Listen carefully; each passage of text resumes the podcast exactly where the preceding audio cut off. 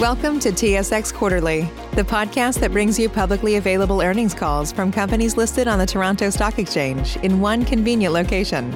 Gone are the days of looking through confusing websites. You'll find the important information right here. Enjoy the call.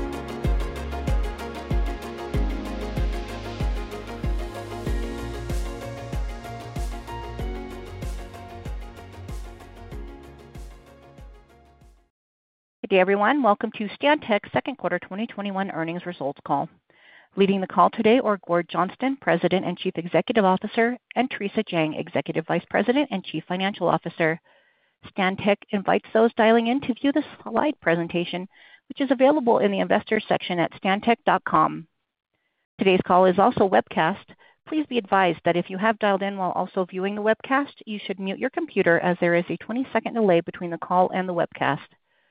All information provided during this conference call is subject to the forward-looking statement qualifications set out on slide two, detailed in Stantec's management's discussion and analysis, and incorporated in full for the purposes of today's call. Dollar amount discussed in today's call are expressed in Canadian dollars and are generally rounded. With that, I am pleased to turn the call over to Mr. Gord Johnston. Please go ahead, sir. Good morning, and thank you for joining us. Stantec delivered another solid quarter of operational and financial performance. Through our commitment to executing our strategy through our four value creators, we've delivered considerably higher margins quarter-over-quarter, leading to second quarter earnings that match a historical record of 0.62 per share. Our Canadian and global markets have rebounded strongly to growth, while the U.S. is off to a slower start to recovery. On a constant currency basis, we grew net revenue by over 2%, which was in line, actually a little better, than our expectation we had coming into the quarter. We see clear evidence of momentum building across all of our key markets as we look to the remainder of this year and beyond. We've generated 6% organic backlog growth through the first half of this year.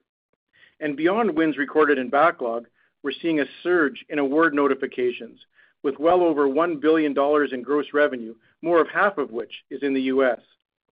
While these notified awards can take months or longer to filter into our backlog, especially for large multi-year frameworks, their sheer magnitude give us every reason to be confident in our outlook.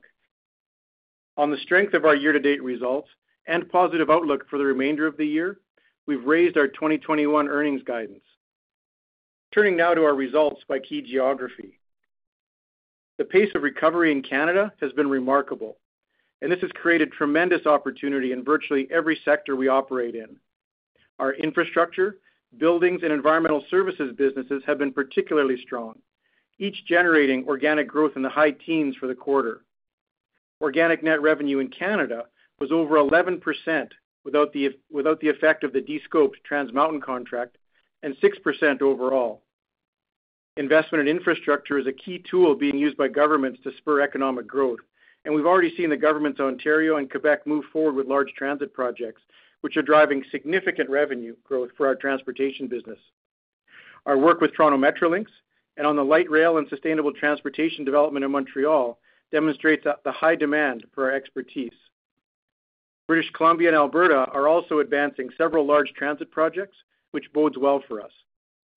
We're also seeing strong revenues in our community development business, with high market demand in Western Canada and Ontario, attributable to historically low interest rates, the pandemic causing people to reevaluate their housing choices, and optimism related to the improving economy fueling organic growth. We're seeing growing opportunity to draw upon our expertise in ESG to provide innovative solutions in sustainable design. In Q2, we were awarded a seven-year agreement to provide engineering and architectural services for drinking water installations for a major Quebec municipality. Buildings is performing exceptionally well due to the significant volume of major projects in the Canadian healthcare sector. The new St. Paul's Hospital project in Vancouver and large hospital projects in Saskatchewan and Ontario are driving historically high levels of utilization within our buildings practice. With a number of additional healthcare projects in our backlog and growing activity in the civic and industrial sectors, we expect continued strong organic growth from our buildings business. And heightened focus on environmental sustainability continues to drive very strong organic growth for our environmental services business, as activity in sectors like transportation, mining, manufacturing and commercial development ramps up, so too is the demand for our services for our scientists and archaeologists as they support the regulatory and environmental requirements of these initiatives. Organic growth in water was steady in the quarter. Recent wins on multiple large-scale water irrigation projects in Western Canada will be a source of increased activity in the months ahead. And we recently won the role of prime consultant for a wastewater treatment facility upgrade in Southern Ontario as we continue to be recognized as market leaders in this space.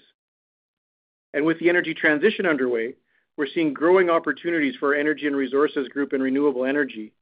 And a great example of the work we're doing here is our recent win to provide process, mechanical, and instrumentation services to a biogas feedstock project in Saskatchewan. Many of the themes playing out in Canada are also emerging in the U.S., although the U.S. recovery is off to a slightly slower start. Overall, the Q2 performance of our U.S. business was in line with our expectations, with 7.4% organic revenue retraction in contrast to organic growth last year. Our U.S. results were significantly impacted by the strengthening of the Canadian dollar, and Theresa will go into this a bit later in the presentation. Our U.S. transportation business continues to work through the wind down of several major alternative delivery projects, where revenue recognition at the end of projects tends to slow down due to the complexity of the change order approval process. Unlike Canada, stimulus investment in infrastructure has not yet crystallized, but we are very well positioned to be beneficiaries when it occurs. With the expected focus on traditional infrastructure like roads, bridges, and transit, we expect U.S. stimulus spending will drive strong growth in infrastructure once funds begin to flow. Buildings are starting to turn the corner as public and private investment is gaining momentum. While the commercial sector remains weak, we're beginning to see very positive green shoots in other sectors. The focus on healthcare that we've seen in Canada is emerging in the U.S., and our expertise in this sector has resulted in recent pursuit wins for a number of hospitals and urgent care facilities. We were recently awarded the design of a state-of-the-art neurological facility that will be over 1 million sq ft in size. Activity is also growing in the civic and industrial sectors, where we've been successful in recent pursuits for a number of large-scale IDIQs for the U.S. Army Corps of Engineers and NAVFAC. And we're seeing all around the world, the theme of sustainability is creating a growing dimension in our design work in the United States. This is especially pronounced in our Energy and Resources and Environmental Services businesses, which have achieved organic backlog growth of 35% and 30% respectively since year-end 2020. We expect this trend to continue with increasing opportunities in the renewable and energy transition space, like the recently awarded pumped storage feasibility study and our continued engagement in on and offshore wind and major solar projects. And this past quarter, our Water and Environmental Services group were awarded a mandate worth approximately $100 million in net revenue to support FEMA to enhance the usability and value of natural hazard risk information. And this will contribute to further growth and backlog for these groups in the quarters ahead. Earlier this week, we announced that we signed a letter of intent to acquire Paleo Solutions. Paleo has the largest staff complement of paleontologists of any firm in the United States. And that expertise, coupled with their strong archaeological presence, complements our existing capabilities and positions us extremely well to meet the considerable volume of work that's imminent as utilities look to strengthen their electrical transmission infrastructure and our industry responds to the anticipated U.S. infrastructure stimulus. So the wave is coming in the U.S. While slower to materialize than in Canada, it will certainly be larger in scale and scope. And we see evidence of this in the solid 6.4% organic backlog growth that we've logged and in the half billion dollars of notified awards that are not yet included in backlog. Like Canada, Global outperformed our expectations in the second quarter, with net revenue growing organically by 9.9%. Our water business generated over 20% organic growth as the UK AMP7 and large water frameworks in Australia are operating at peak of activity. High commodity prices are also driving strong demand in our mining sector, which achieved organic growth in the high teens. Acquisitions added a further 9.7% of net revenue growth to our global business, highlighting the value we're driving from our M&A program. We closed our acquisition of Engenium during the quarter, our second acquisition in Australia this year, and we're seeing the benefit of combining our teams in terms of client interest and project opportunities. Backlog for our global region remains very healthy. We're also seeing significant growth in notified contract awards globally, again, not yet in backlog, particularly with respect to multi-year frameworks in our U.K. and Australian water businesses. In addition, other significant awards that are not yet in backlog include two separate pump storage facilities in the U.K. These are great examples of how we continue to support our clients in the transition to renewable energy. We've also been appointed to a multidisciplinary role in conceptual design for a 50-story mixed-use development in Australia, consisting of residential, retail, community, and commercial spaces. And our global mining business has also been very active with the increase in commodity prices. I'll now turn things over to Theresa to review the quarter in more detail. Thanks, Gord, and good morning, everyone. As Gord mentioned, the change in the Canadian-U.S. exchange rate had a substantial impact on our U.S. earnings this quarter. The Canadian dollar strengthened by $0.17 on a quarter-over-quarter basis, which decreased net revenues by 61 million dollars. We've also provided our estimates of the FX impact on our other key financial metrics for the quarter and year to date. Without the estimated $0.04 negative impact, Q2 EPS would have achieved a new record. Despite the impact that foreign exchange had on our net revenues, we were able to grow adjusted EBITDA and drive a 110 basis point increase in margin to 16.1% through our continued focus on project execution and disciplined discretionary spending. Our Q2 results also reflect our focus on managing all aspects of our business. Beyond our drive to maintain and grow our industry-leading EBITDA margin, we're continuing to execute on our 2023 real estate strategy, which remains on track to deliver $0.10 per share in adjusted EPS by the end of 2021. Our focus on working capital management, along with the benefit of lower interest rates from our senior note offering last year, are driving a reduction in interest expense. And we've materially reduced our effective tax rate through the implementation of tax optimization strategies. These efforts collectively contributed to 70 million dollars in Q2 adjusted net income and $0.62 in adjusted diluted EPS, representing 21% and 19% increases, respectively. Our balance sheet remains strong, with net debt to adjusted EBITDA of 0.9x, below our targeted range. Days sales outstanding was 76 days at quarter end, which is relatively consistent with Q1 2021 and down six days compared to the same time last year. We've revised our target DSO downward from 90 days to less than 80 days, which reflects our confidence in our ability to maintain DSOs below this level. Free cash flow for the first half of the year decreased 74 million dollars to 51 million, reflecting changes in revenues and corresponding cash receipts, including the effects of foreign exchange. As well, cash flows for the same period last year benefited from the deferral of income tax and other payments, which resulted from various pandemic relief programs. Increased cash used in investing activities reflects our recent acquisition activity, while spending on capital expenditures has remained consistent. And we returned 69 million dollars in capital to shareholders in the second quarter, 51 million through share repurchases and 18 million through the payment of dividends, demonstrating our ongoing commitment to our capital allocation strategy. Based on our financial performance to date and our confidence in continuing to execute on our plan, we're raising our earnings guidance for 2021. We continue to expect 2021 full year organic net revenue growth to be in the low to mid-single digits or 1%-5%, but with a slight shift in mix relative to our previous thoughts. We now expect organic growth in Canada and global to be slightly stronger than initially projected, offsetting a slightly slower start to the recovery in the U.S. As a reminder, whenever we talk about organic growth, we always talk about it on a constant currency basis.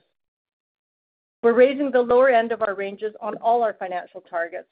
Adjusted EBITDA margin is now projected to be 15%-16% of net revenue.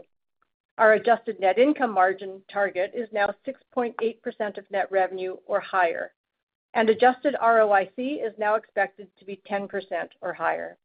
And as for adjusted diluted EPS, we now expect to achieve 4%-7% growth in 2021 compared to 2020, where our previous guidance was for low to mid-single-digit growth, or 1%-5%.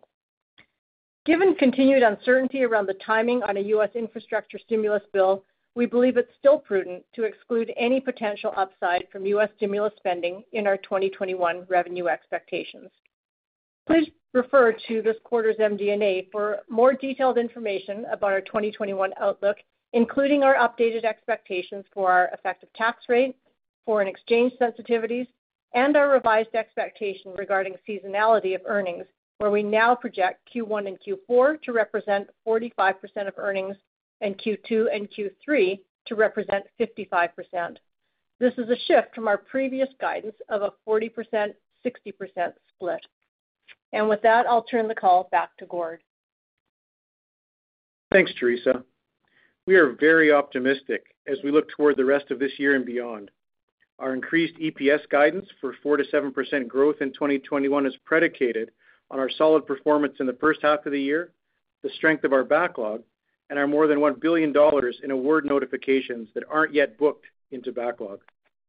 While we have not yet incorporated any U.S. stimulus spending into our revenue assumptions for 2021, the proposed focus on water and traditional infrastructure like roads, bridges, and transit matches up squarely with our areas of strength.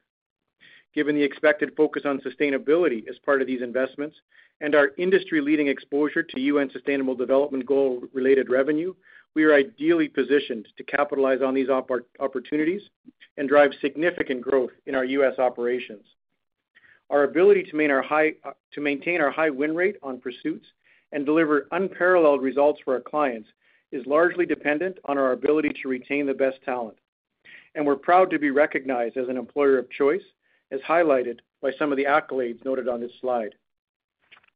While our voluntary turnover rate has remained low throughout the pandemic and continues to be a couple percentage points better than the industry average, we're continuing to strive to maintain a highly engaged and empowered workforce. And that's why it's a key priority for us to maintain an inspired work culture and an environment where everyone feels welcomed, included, and supported. Stantec continues to stand out as the top-ranked firm in its space for sustainability.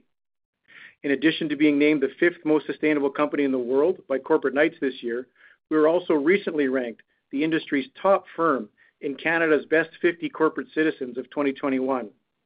Our emphasis on sustainability is interwoven from our leadership team to the talented staff who guide our clients on their journeys to create more sustainable communities and futures.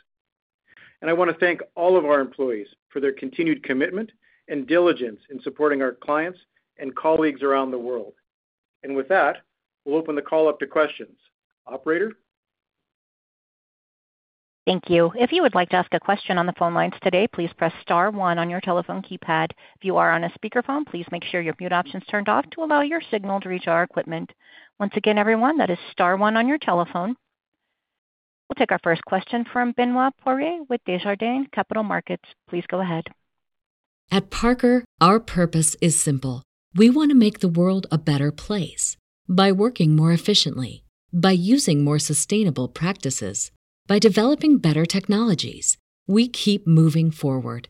With each new idea, innovation, and partnership, we're one step closer to fulfilling our purpose every single day. To find out more, visit parker.com/purpose. Parker, engineering your success. Yes. Good morning, everyone. Uh, just with respect on M&A, based on your current pipeline of M&A you have in front of you and assuming a normal closing rate, uh, how many employees could you acquire throughout the remainder of 2021? I just want to get a sense of uh, the opportunity ahead of you in the current context. Yeah. Thanks for the question, Benoit. You know, certainly, there's a lot of activity in that 1,000-person and less market that we typically are looking at as our sweet spot. And you you noted uh, earlier this week, we announced the uh, uh, letter of intent for Paleo Solutions.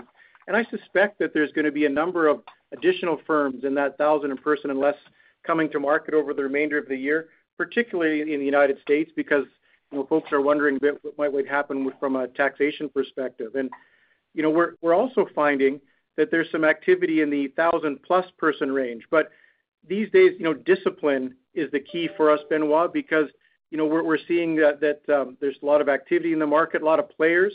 Uh, and so really maintaining discipline on the multiples that we're prepared to pay in order to be, you know, have uh, any transaction be accretive for us from a long-term perspective. But, you know, these things are always lumpy.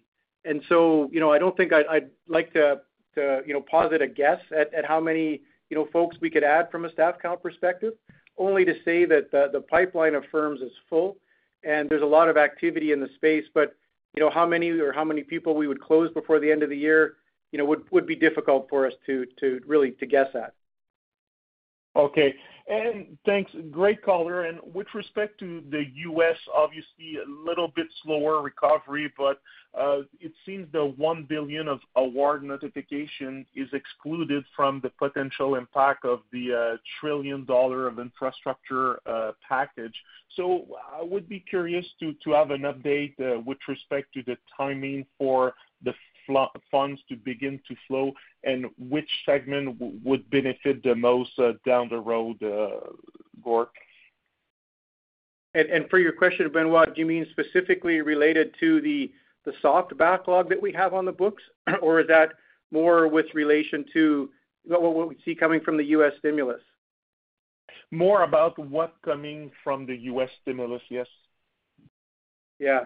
You know, it's interesting when you look at the plan that's lined up from a U.S. stimulus perspective, it really is right in our wheelhouse. You know, when you look at, um, you know, roughly $550 uh, billion, sorry, in new funding over five years, 110 billion for roads, bridges, and other major infrastructure, um, 39 billion for public transit, uh, 17 billion for ports, 25 billion for airports, um, you know, zero and low emission buses, electrical grid, upgrading 55 billion for water infrastructure. So, you know, a lot of the things, and just going back to the electrical grid, 73 billion to upgrade the electrical grid, which ties in very, very well with our acquisition of Teshmont um, last year, plus the existing strength that we had. But also Paleo does a lot of work in with uh, clients in that space as well. So I think with our existing skill set, with the skill set of some of the firms that we've added recently, um, we are ideally situated to uh, capitalize on what we anticipate will come from the U.S. infrastructure bill, uh, when it's finally passed. Okay. Thanks for the color. Great. Thanks, Benoit. We'll take our next question from Michael Tupholme with TD Securities. Uh, thanks. Good morning. Uh, Gord. Morning. Um, morning. Uh, Gord or Theresa, the admin and marketing expenses this quarter, it was noted that the expenses were lower in part due to uh, reduced discretionary spending and the favorable resolution of certain claims. Just two questions there. I guess first off, can you speak to the details of the claims resolution, how material that was? And then secondly, um, if you could also speak to how you're thinking about discretionary expenses going forward with the economic reopening continuing to progress. Sure. So with respect to the claims recovery, um, I would say it wasn't as material as um, what we recorded at Q4 of last year. It was a couple million dollars, um, but enough to, you know, to be noteworthy, I think. And so as we think about discretionary spending going forward, what we've baked into our EBITDA margin expectations for this year, you know, is continued savings, continued discipline. But we also know that, you know, everyone is sort of um, uh, pushing to be able to get back on the road and on planes and travel as things start to open up. So, you know, we're expecting to see a bit of a bump up in uh, travel and so on, uh, probably towards the latter part of of Q3 and into Q4. As we as we look toward um, 2022 and beyond, though, Um, it is our intention that discretionary spending will not go back to levels uh, uh, that we uh, were at before the pandemic. So, you know, we've not yet established what that target is, you know, what percentage reduction we're going to try to cap it at. Um, but that is fully our expectation that it will remain low, um, not as low as during the pandemic, but not as high as before the pandemic. Okay. No, I appreciate that. That's good color. Thank you. If we look at the year-over-year margin improvement, EBITDA margin improvement in Q2 uh, was healthy. Um, if we look ahead to the third quarter, looks like the prior year margin comp is more difficult in Q3. Are you able to talk about whether or not you believe that you can continue to see year-over-year margin improvement in the third quarter? So so can you hear me? We can now, yes. Sorry about that. Okay, perfect.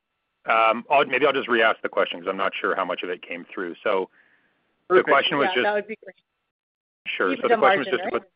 Yeah, margin. You had good year-over-year improvement in the second quarter. I'm just wondering, as we look ahead to the third quarter, it looks like the comp is more difficult on a in terms of the prior year comp. Um, so I appreciate the the guidance range you've given for the full year, but I'm just wondering, in the third quarter, do you expect to be able to continue to see year-over-year EBITDA margin improvement in the third quarter? Theresa, were you finished with your response? No, I was just getting started when I got cut off. Michael, are you able to hear us? I can hear you fine. Yep. Okay. So apologies again. So uh, EBITDA margin, um, you know, we feel pretty confident about the range that we have uh, that we've put out for the year. There is still a bit of seasonality in the way our EBITDA margins tend to go over the course of the year, and we think that will still roughly you know, be the same. We would think that it's going to be relatively strong in the third quarter. It'll back off in the fourth quarter, and uh and again, hope to be comfortably in the range that we've set as our target. Okay. Thank you. I'll uh I'll get back in the queue. Thanks, Michael. All right. We'll take our next question from Jacob Bout with CIBC. Please go ahead. Good morning. Morning, Jacob. Morning. I wanted to go back to the U.S. and maybe dig into the drivers of the uh, negative uh, organic uh, revenue retraction we saw in the U.S. How much of this was the wind down in the transport infra projects versus, say, the resurgence of the Delta variant or the delay in the U.S. infrastructure stimulus? Yeah. So you know, just to start off to say that you know, we have confidence in our long-term our U.S. operations in the long term. You know, we've booked 6.4% organic backlog uh, growth so far this year. Um, you know, we've seen. Certainly, we talked about the soft backlog and roughly half of that or over half a billion dollars uh, as well coming there, even absent U.S. Uh, infrastructure stimulus. And also note that our comparison is to Q2 2020, in which we had some organic growth. So to your point about um, you know, the two major retractors that we did see in the U.S. in Q2 um, were transportation, and that is related to those. Um, you know, we typically don't like to call out individual projects, but there's two of them that are currently in that stage where we're winding down right now, um, as well as our buildings business retracted a bit. Now, you know, we've noticed that we've noted that buildings really has begun to turn the corner in Q2 uh, with the addition of new projects, and so I think we're feeling positive about that. So really, these were not, um, uh, Jacob, I don't believe, uh, impacted at all by the by the resurgence of the Delta variant. And we do believe that we'll see that continued growth in in the U.S. Um, going forward Q3, Q4, but certainly into next year, even absent the U.S. infrastructure stimulus spending, and that would provide only a stronger tailwind for us. Okay. Um and the 1.3 billion in award notifications, it sounds like that will be awarded or added to backlog in the fourth quarter. Is that how we should be thinking about that?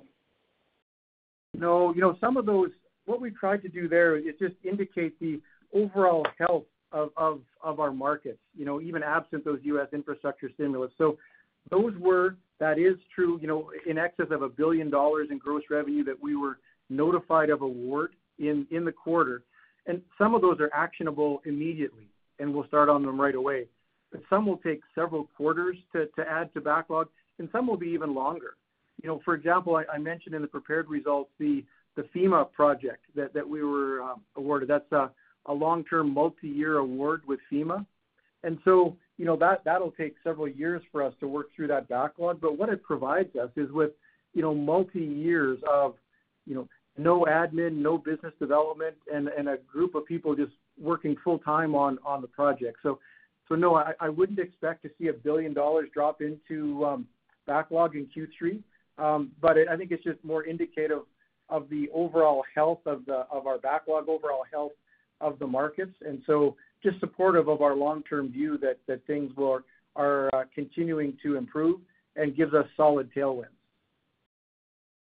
Okay. And then my second question is just on the lowered tax rate guidance. Can you talk about the sustainability of that as we look into 2022, or is this just really uh, a mixed play for 2021? Um, you know, I would say, uh, all things being equal, that we do expect we'll be able to maintain uh, a lower tax rate relative to the 27 to 28 percent we started uh, this year with. But of course, we haven't done our our full budgeting for 2022 yet. But we did, you know, implement some strategies this year that that should sustain it at a lower level. Um, of course, you know, there's a lot of discussion around whether it's U.S. Uh, mm-hmm. corporate tax reform, uh, global tax reform. So there's a few things floating around out there that we're certainly monitoring. Uh, but all things being equal, uh, we should be able to keep a lower effective tax rate than we started the year with. Okay. Thank you. Our next question comes from Chris Murray with ATB Cap Markets. Please go ahead. Um, Thanks, folks. Um, so just kind of continuing on the tax uh, discussion for a second. Um, Theresa, in the quarter, um, one of the things we've seen from some other companies is there was a change in the U.K. statutory rate. I'm assuming does your guidance, I'm assuming for this year, bake that in and to your commentary about maybe slightly lower tax numbers next year, that's also already kind of in that impact? Yeah, that would be right. Okay, thanks. Um, and then my other question is around, um, you know, the Canadian operations and just the organic growth rate. And Gord, you know, certainly, um, double-digit growth rate numbers, but certainly impacted by Trans Mountain. Can you give us some indication on when you think the Trans Mountain impact is gonna slow? And and I guess the other piece of this is, you know, kind of excluding the Trans Mountain, you know, how sustainable you think that that kind of double-digit organic growth rate might be? Yeah. No, thanks, Chris. You know, the the impact of Trans Mountain um, will will persist for the end of this year just as an organic growth headwind. You know, we changed our contractual relationship with them really at the end of the year. So we were generating that revenue with uh, Trans Mountain, you know, Q2, Q3, Q4 of last year. And so uh absent oil and gas, every one of our business lines in Canada had organic growth um, last Um, in Q2. And so, You know, we've seen backlogs are up in Canada. Um, our um, book-to-burn virtually for every group is uh, uh, above one in Canada. And basically overall, Canada, U.S., and global, for all of our combined, all of our groups had a book-to-burn uh, in excess of one for the quarter.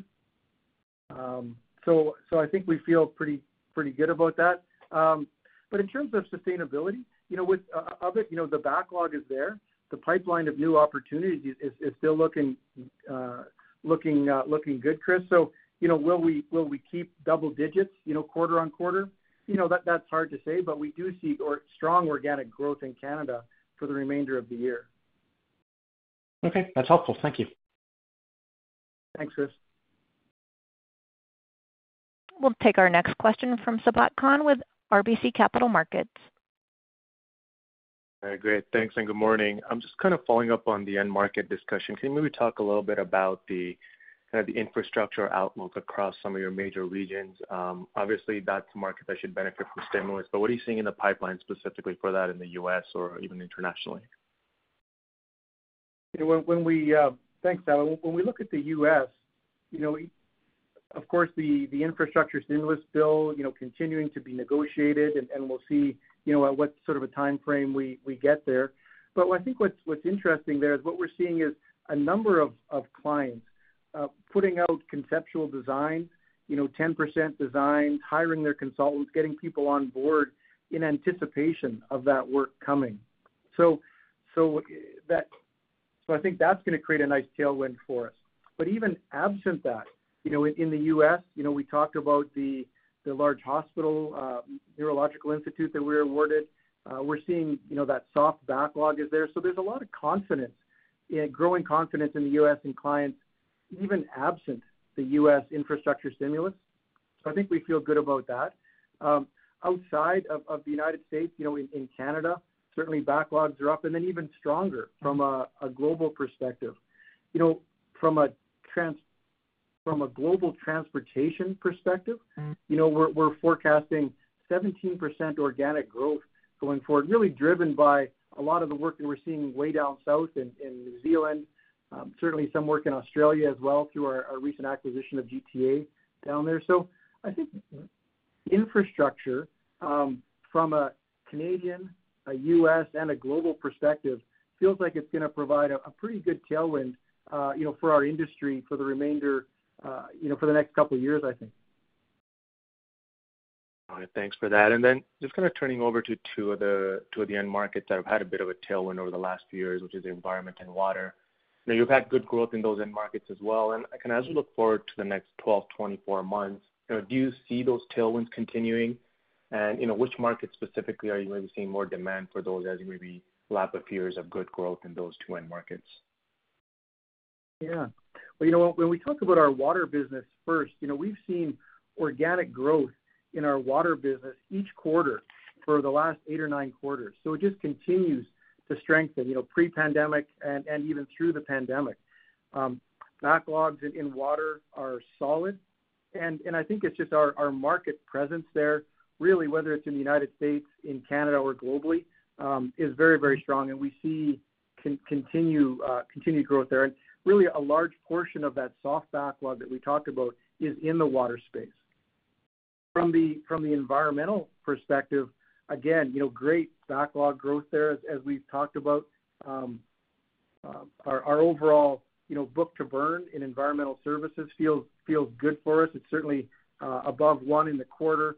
And you know, Theresa talked about the backlog growth uh, overall um, as being extremely strong. Um, And so we see that continuing. That backlog growth will just continue to feed the um, you know, the the the revenue generation, I believe, for the quarters to come and strong support into 2022 as well. Um, if I could just squeeze in one more. I just looking at your kind of balance sheet position here, it still looks good, and you've been chipping away with, you know, small to medium-sized transactions for a while. Can you maybe comment on the pipeline of opportunities? And I know you talked about larger transactions in the past as well. Just kind of what is the opportunity set out there, um, right now at this point in the year? You know, there's um, mentioned uh, briefly earlier, like in that sub 1,000 person firm, kind of which has historically been the Stantec sweet spot, there is a lot of opportunity coming to market. You know, whether it's um, uh, uh, you know, in Canada, the United States or globally. But I do see, you know, in the U.S. in particular with, you know, pending tax changes, Um, that we're gonna see additional opportunities come to market here in the second half of the year. Um, the pipeline is full already, but, you know, we've heard discussion about a number of firms uh, coming to market.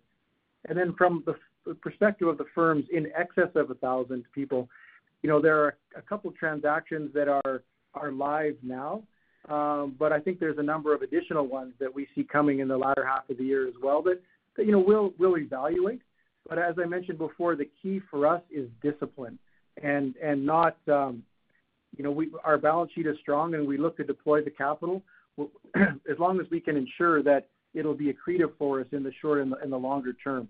So, um, you know, I think you'll see us maintain our discipline, but our appetite our uh, for growth is there, our balance sheet is strong, and our level of global maturity is also quite strong. So I think we feel good about opportunities going forward. Great. Thanks very much. Great. Thanks, Sabahat. We'll take our next question from Ian Gillies with Stifel. Morning, everyone. Morning. Morning. I was hoping um, you could maybe talk a little bit about how you're thinking about using the buyback versus M&A at this point, especially given that you just highlighted that there's a fair bit of stuff um, in the pipeline. It was, um, you were pretty active with it in Q2, and how you're thinking about it moving ahead, especially given another solid move in the share price. Yeah, you know, I think our approach to uh, share buyback uh, is consistent with what it's always been. Sorry, I'm just getting a little bit of feedback. I'm not sure where that's coming from. Um, but the the approach is consistent Ian, in that, you know, we look to use our our NCIB opportunistically. Uh, and you know, we we found pretty good opportunity to do so in in May and June. Um, but really the the preference, and I think, you know, certainly the more um, uh, powerful uh, approach to deploying our capital is through M&A. And so that's that's our preference. Um, but again, when we have a when we have the opportunity, we see a bit of a dislocation in pricing um, uh, in the markets, we will go in and buy shares. Understood.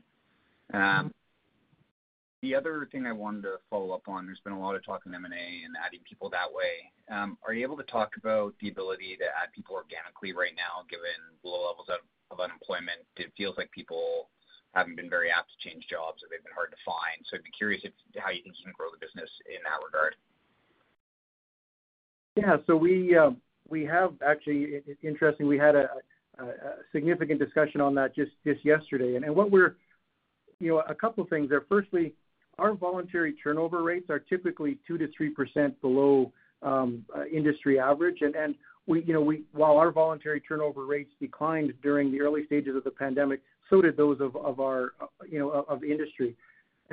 While we're seeing voluntary rates begin to creep up, they're still for us in the uh, in single digits.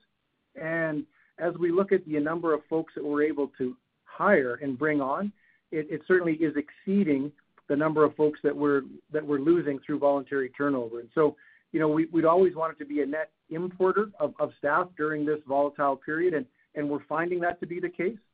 You know, of course, we wanna do everything that we can to ensure that our existing employees feel valued and that they that we're not going to um to lose them to to clients or competitors. But um you know, and I think we've we've had some success there. So you know, as I mentioned, we are to date, we've been a net importer adding to staff. When I look at our staffing numbers now versus at the end of the quarter versus a year ago, our numbers are are up. And so we feel good about that. But again, we wanna focus on retaining our existing staff and on continuing to uh, recruit in new staff. Thanks very much. That's helpful. I'll turn the call back over. Great. Thanks, Ian. We'll take our next question from Maxim Sytchev with National Bank Financial. Hi. Hi, good morning, uh, Gord, Theresa. Morning. Morning, Max. Um, Gord, just wanted to circle back to acquisitions. Um, so when we look, you know, historically when uh, kind of 2011, 2012 timeframe, I mean, top line at the time was around 1.45 billion. You were kind of allocating maybe 85 million to M&A every year. And right now we're kind of doing the same while, you know, revenue is close to 4 billion. And like, obviously, I really appreciate, you know, the the looking at accretive acquisitions, uh, things that make sense. But how how do you think about materiality and the ability to kind of move the needle through acquisitions and whether that's been changing as you have been executing dramatically better over the last uh, two years? So maybe some some thoughts there. Yeah. No, no, that that that's a a great perspective, Max. You know, we are we are continuing to execute on that, you know, our small to mid-size strategy, those 1,000-person and less firms. But you know, and that is our strategy.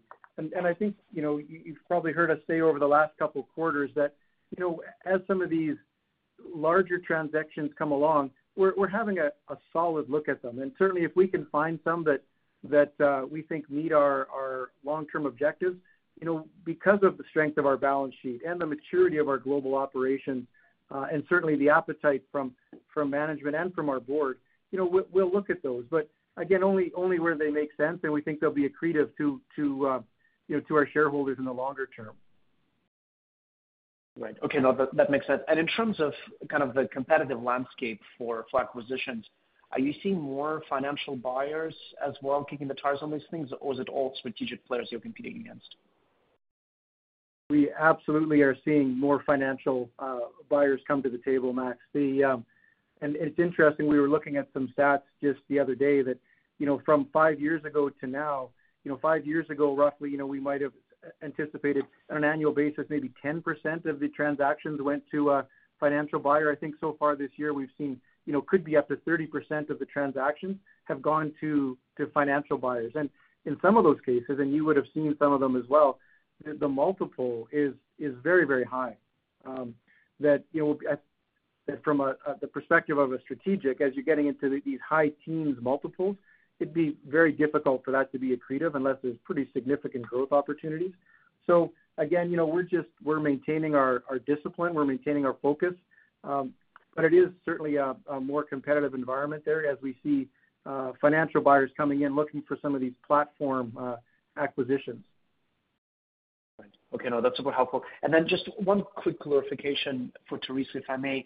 So I think it was um, uh, uh, uh, Michael asking the question in terms of the back half margin improvement year-on-year. Can you just confirm that that's actually what you are telegraphing, that you're gonna be able to grow the margin profile in Q3 and then kind of flattish in Q4? Is that accurate?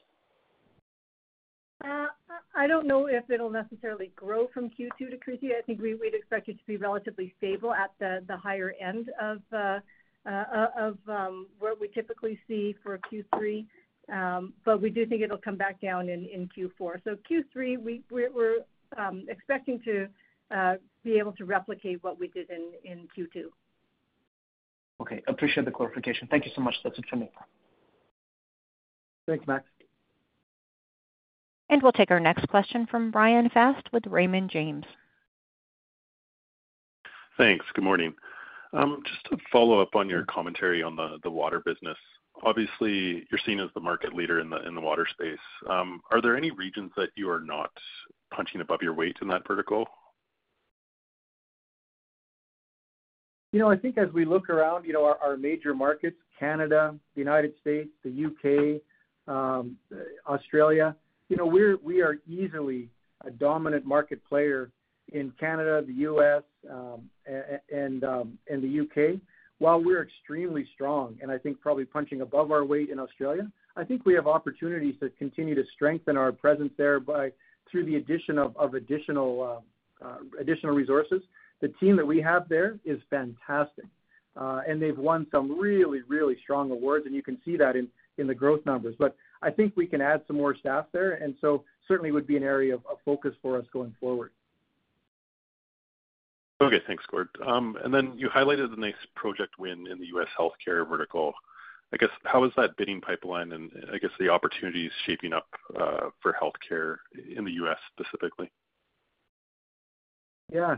You know, uh, it's interesting. In the first quarter of the year, we really saw healthcare opportunities really blossoming in Canada in particular and in um, Australia.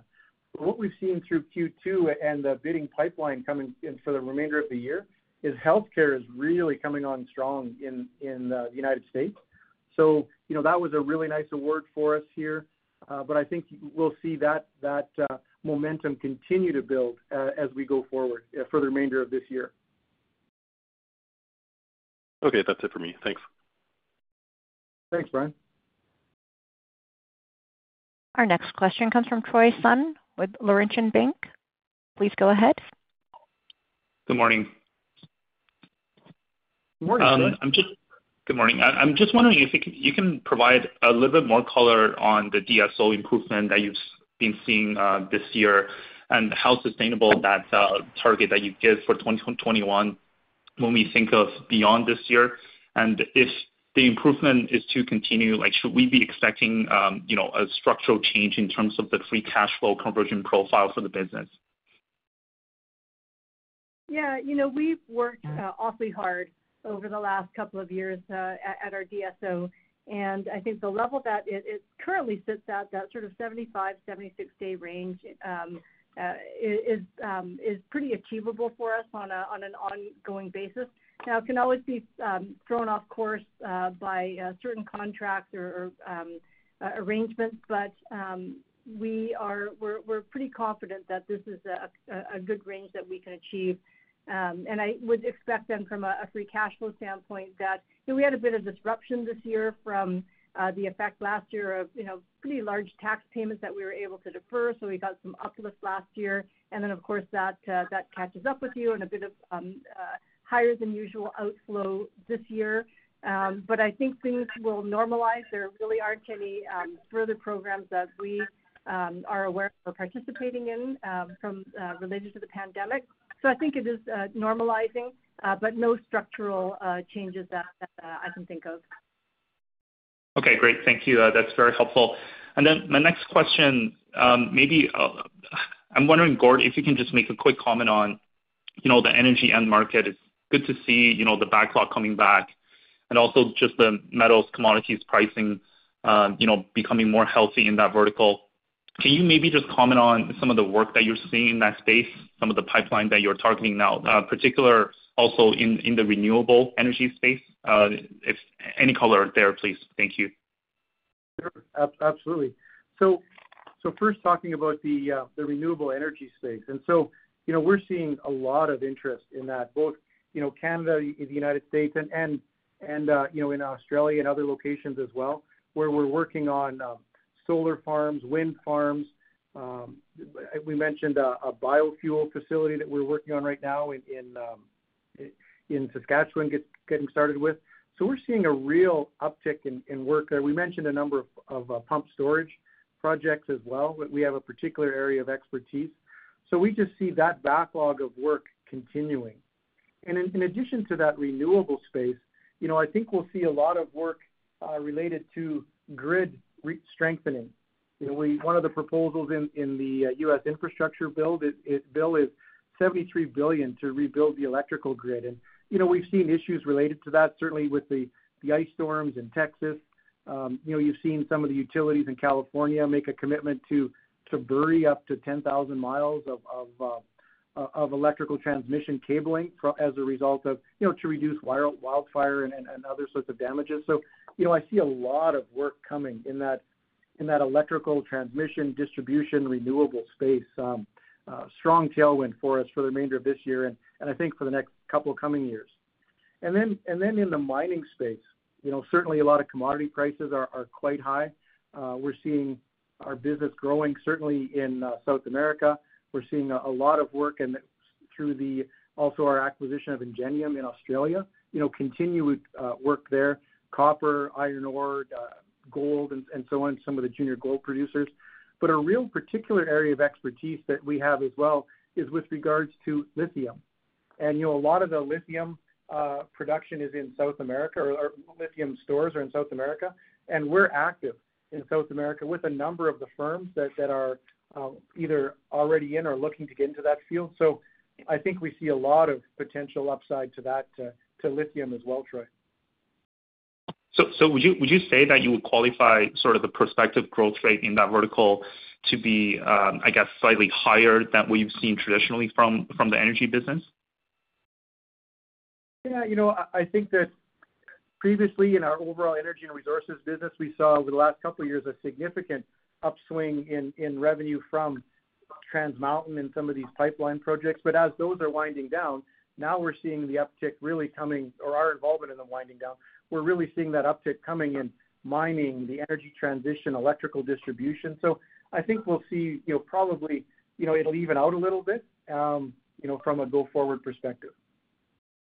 Great. Thank you. That's it for me. Thanks, Troy.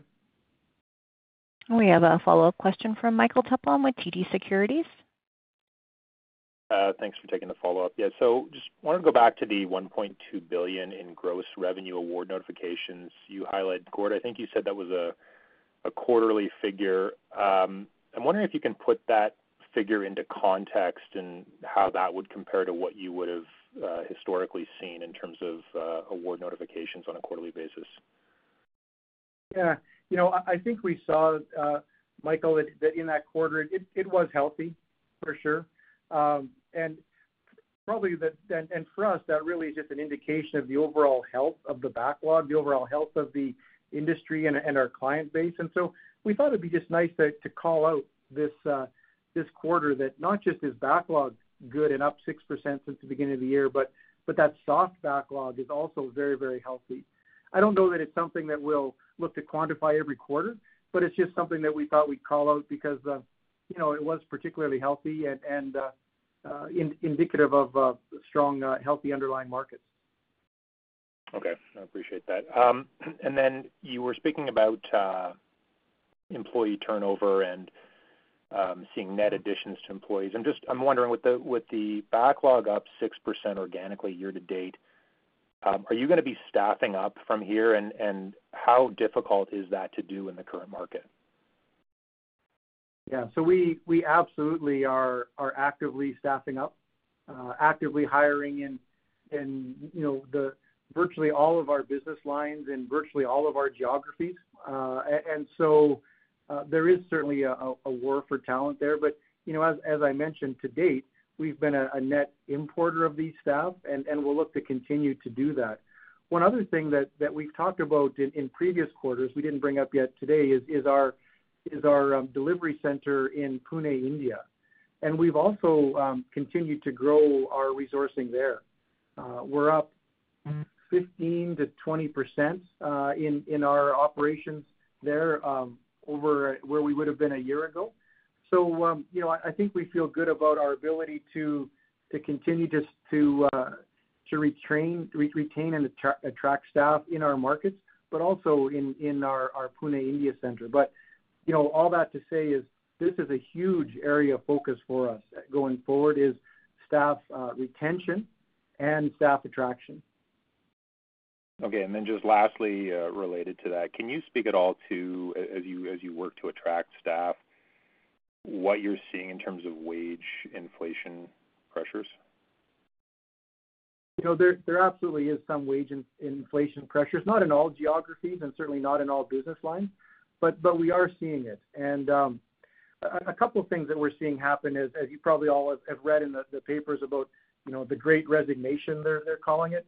You know, we're seeing that a number of people who are leaving us aren't going to competitors. Instead, they're going to our clients who have these large capital programs coming up and are looking for people to help them execute them. And you know, while we never like to lose um, uh, employees, often when our employees go to clients, it, you know, net is positive for us in the in the longer term because they know the good people we have. We know They know the quality of work that we deliver. So it also, you know, often is is positive, net positive for us in the longer term. Of course, we'd rather not lose that staff individual. Um, You know, all to say that, you know, we are seeing some wage pressures. Uh, I think that um, that's just an industry-wide phenomenon and that we're all grappling with. Okay. Thanks for taking the follow-ups. Great. Thanks, hmm. Michael. Our next question comes from Yuri Lynk with Canaccord. Hey, good morning. Um, morning, Yuri. Uh, maybe Theresa. Good morning, Gord. I don't know who wants to take this one. Just a clarification on the on your organic growth guidance of 1%-5%. Um would the mid does the midpoint of that guidance imply positive or negative organic growth in the United States?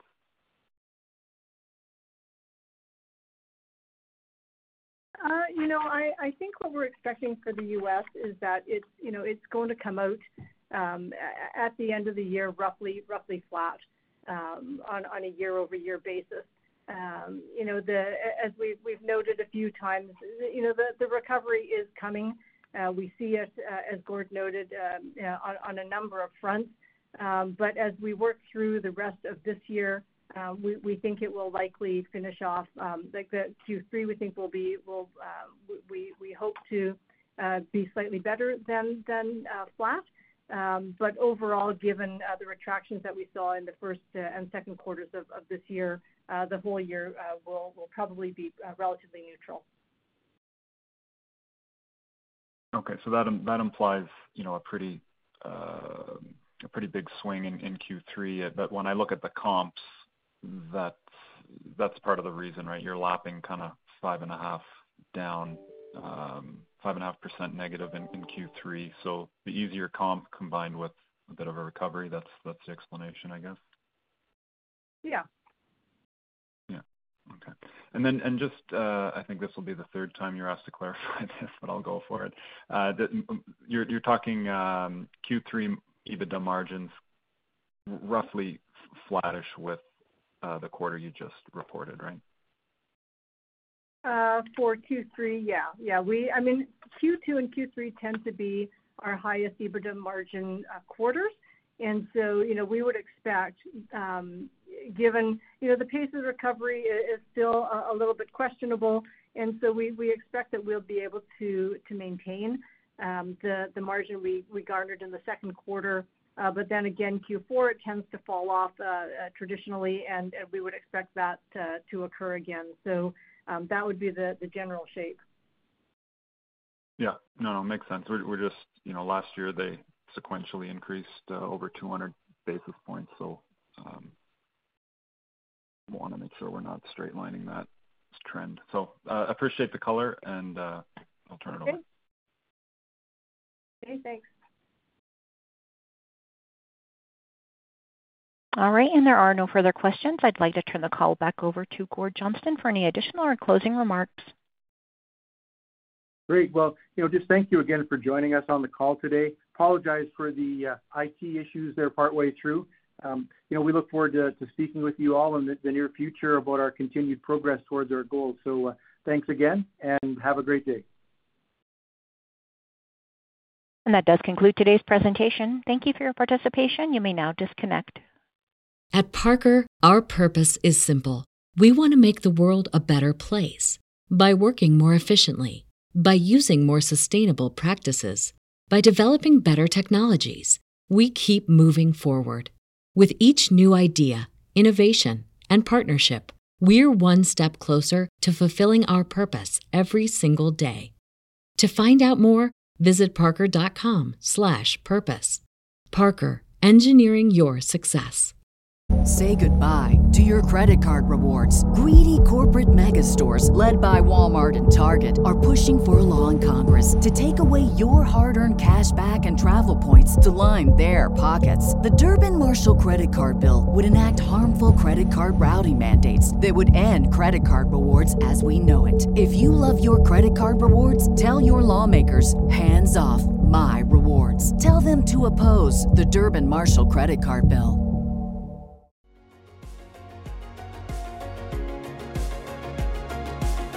Thank you for listening to TSX Quarterly. If you enjoyed the cast, remember to leave a good rating. And remember, for any additional inquiries, please consult the company's investor relations section on their website.